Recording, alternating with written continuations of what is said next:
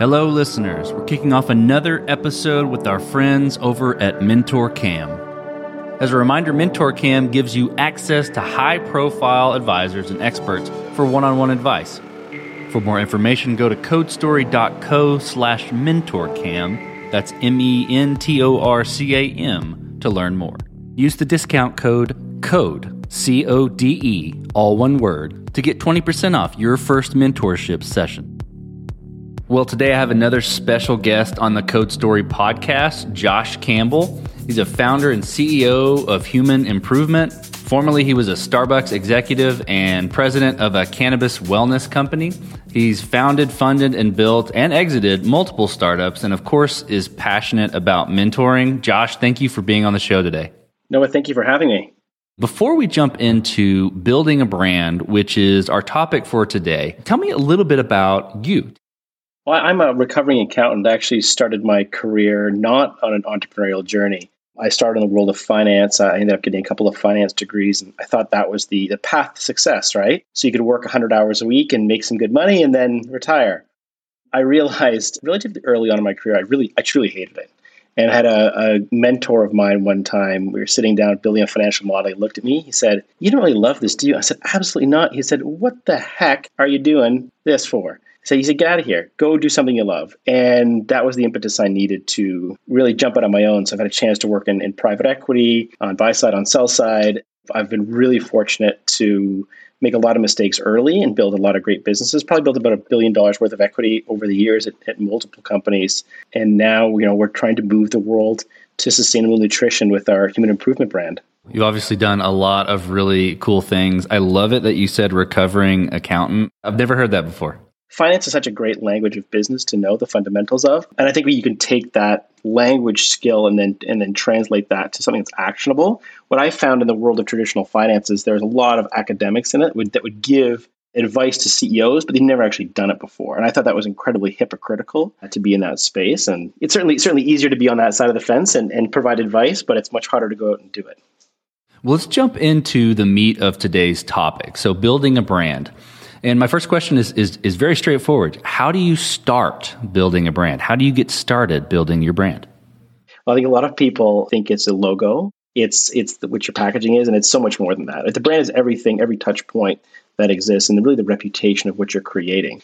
So it starts with figuring out who your audience is and what you're trying to build, first and foremost. It's that reputation you're laying out, the commitment, the promise you're making to the consumer. That's truly what the brand is you know, I think when you're starting when you're starting off the journey, who do you want to be? There's there's people at the high end of the spectrum for sure, and there's people that do a phenomenal job at the lower end of the spectrum. Right. And I think the disconnect is when oftentimes people think they're at the high end, but they're really offering a low end product or a value product. And you have a mismatch between service, price, and value. So, what is different about building a brand around an unconventional idea, right? So something that maybe not is not the norm, but what is different about building a brand there? Well, I, I mean, my whole career has been around taking um, stigmatized products or you know industries or categories that traditionally haven't had that touch, whether it's you know coffee, essential oils, cannabis, most recently, or even uh, insect protein. So my playbook, quite candidly, has been take a product that has high efficacy, that truly works, there's already a market need for the actual solution the product provides and wrap it up with cool, sexy packaging and create a great experience for it. I've always been in that accessible premium category. I'm always jealous of friends that have brands that are in the discount category because their volume is so high. It just it, it can be such a better business sometimes. But for all the businesses I've had a chance to be a part of in that accessible premium, that's where it's worked really, really well. And provide a story, right? What's that narrative? What are you truly selling the consumer? You know, a lot of people thought, for example, around essential oils, that it was all about woo woo crystals and, and snake medicine, snake oil medicine, right? When in fact, we positioned it as like, no, no, truly a natural remedy, uh, you know, an alternative to Western medicine. And that was the hook that really came into it, right? So we offer people an alternative to something they're already used to.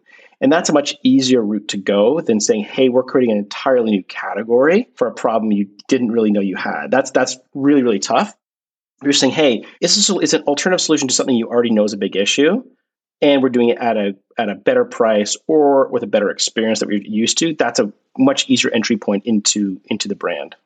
Know, there's something that, that you're not saying directly, but I'm extracting from what you're saying too, is that the product has to be something good, or at least the way that you've approached it. The product has to be something with efficacy, I think is the word that you used. And then you, the brand is what's built around something that's already good. You can't just build a brand around something that's bad. That, that won't work. Is that true? I mean, people try that all the time. We see it time and time again. And I think it depends on when you say bad, bad in what regard? right? Because there's all there's a lot of, I mean, how many seltzers are out there right now, right? Taste is subjective to a lot of cases, right? So is it is it delivering the right taste for the right price in the right location? So you can have a poor tasting product, but if someone is looking for high alcohol content, for example, it might just work, right? You know, I think there's a lot of spirits that that fall into that category and so, so it's all about finding that that product market fit. Uh, but yes, the, the, underlying rule is yeah, you, your product can't be crap at the end of the day. Okay, so for you personally, how has your traditional experience contributed to your entrepreneurial experience and your entrepreneurial backbone? You know, you, you've you've been formerly you know Starbucks executive, you were a recovering accountant, right? How has that contributed to how you've gone forward? I think it's understanding kind of the language of business, as, as kind of quirky as that sounds, or cheesy as that sounds. It's understanding how to maneuver. You know, one thing we, we often talk about with a lot of our early stage businesses is saying, okay, the problem we're solving for that buyer at a wholesale is different than what we're solving for the consumer. And understanding how you play in a large company is really important to understand that dynamic. We see this, you know, quite a lot with with companies we're, we're scaling up you know, if we bring in someone who's used to having, uh, you know, a billion dollar business under them and a huge team, they generally don't work out well in, in small stage early growth because they're, the, the job they're doing is so dramatically different than what you're doing. You're, you know, at a small stage startup, you're doing everything right? And so it's it's much more dynamic. You don't have big team structures. You don't have the luxury of lots of resources. And so as you move up in an organization you become really a resource allocator a true manager and less entrepreneurial in nature. So by earning my chops early stage in much larger companies, I think it gave me a really interesting perspective of then how to bring the right people into the teams that I'm built, and then how to work with those larger companies when we're in the you know the selling in phase or we're we're, you know, we're partnering with them as well. So okay, comparing packaged goods versus digital products, right? When it comes to brand, is there anything different about building a brand for those, or is it is it the same?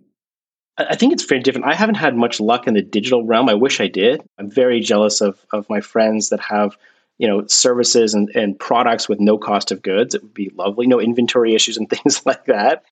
I'm a bit of a traditionalist where I love the idea of providing a product that someone buys, right? There's a physical benefit to it. And so the look, the feel, that is so important when it comes to with the with that product experiences as well. Also placement where you're purchasing that, right? I mean, it's it's changing quite quickly as as, you know, we look and say, well, you know, all all these different forms of delivery right now are dramatically changing the way products, especially in the CPG category, show up. But there's a lot more variables to think about when you're creating a product, physical product for someone versus just a digital product. That being said, you know, with a digital product, you can put out 600 iterations in a week and test a whole bunch of stuff. You can't do that in the physical world, right? You know, one thing a lot of we get, we get a lot of businesses pitched and and you know people say, here's what's going to work, here's what's going to sell. My my overarching advice is print off a label, glue it onto your product, and like go super old school. Don't waste all this time and money trying to make it perfect because you never get it. Like perfect is so subjective, especially in physical product we always say like just print off it, tape it on, and see what people think. Like make your own prototypes. It's not that hard you know, a great point is like RX Bar that had a massive exit uh, a few years ago. I think they used a PowerPoint for their first round of labels. Like there is a big benefit to be able to to being a little uh, a little cheeky like that you know the other big thing is like copywriting is wins every time right? So great copy will really help. Again much easier to do in the digital space where you can quickly quickly iterate and the system tells you if you're if you're right or not. You don't get that luxury in cpg you you really you literally need to like print it off put it on the shelf and in some cases watch. We've done that before. We've, we've put mock packaging and just watch people interact with it. You learn so much by doing it. So okay with with you know physical products, right? Is is your world? What is different about you know selling a physical product, right, to retailers versus selling e-commerce, right? It's it seems like two totally different worlds. Can you speak to what's different between the two? When you're selling through traditional retailers, you've got a couple of kind of stage gates. You you often have a distributor you need to sell, so you need to convince a distributor to take your products on Then you need to convince the buyer of that retailer to then take you on. And then you need to make sure it actually sells off of shelf. So the first two things are generally easier than that last thing. And each person has slightly different uh, attributes you're looking for. So the distributor is going to want to make sure that you can get on shelf, you can sell through, and there's enough margin for them. They're also going to want to make sure that your product's not too difficult to manage. So if you have things like frozen product, that's really tricky. Refrigerated is also really challenging to do in that category.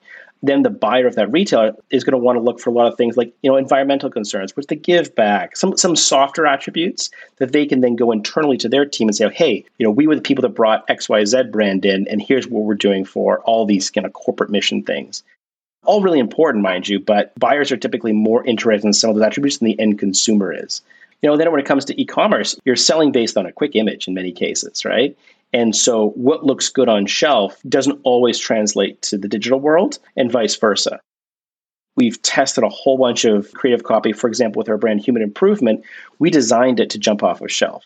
That means we made packaging decisions not to include certain copy because it's already sitting in the protein aisle.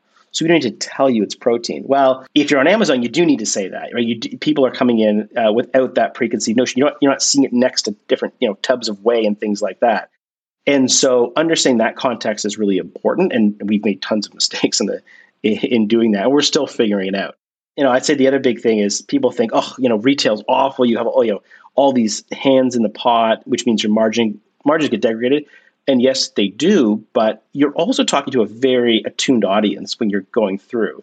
And so I see a lot of digital businesses that have a high gross margin, but terrible EBITDA margins because they spend so much money trying to get customers in. Whereas if you're selling into, say, a grocery store, well, you bet you all those people that are, are, are there to purchase, right? And so your decision becomes, or your goal is to then convince them to purchase your product versus someone else's.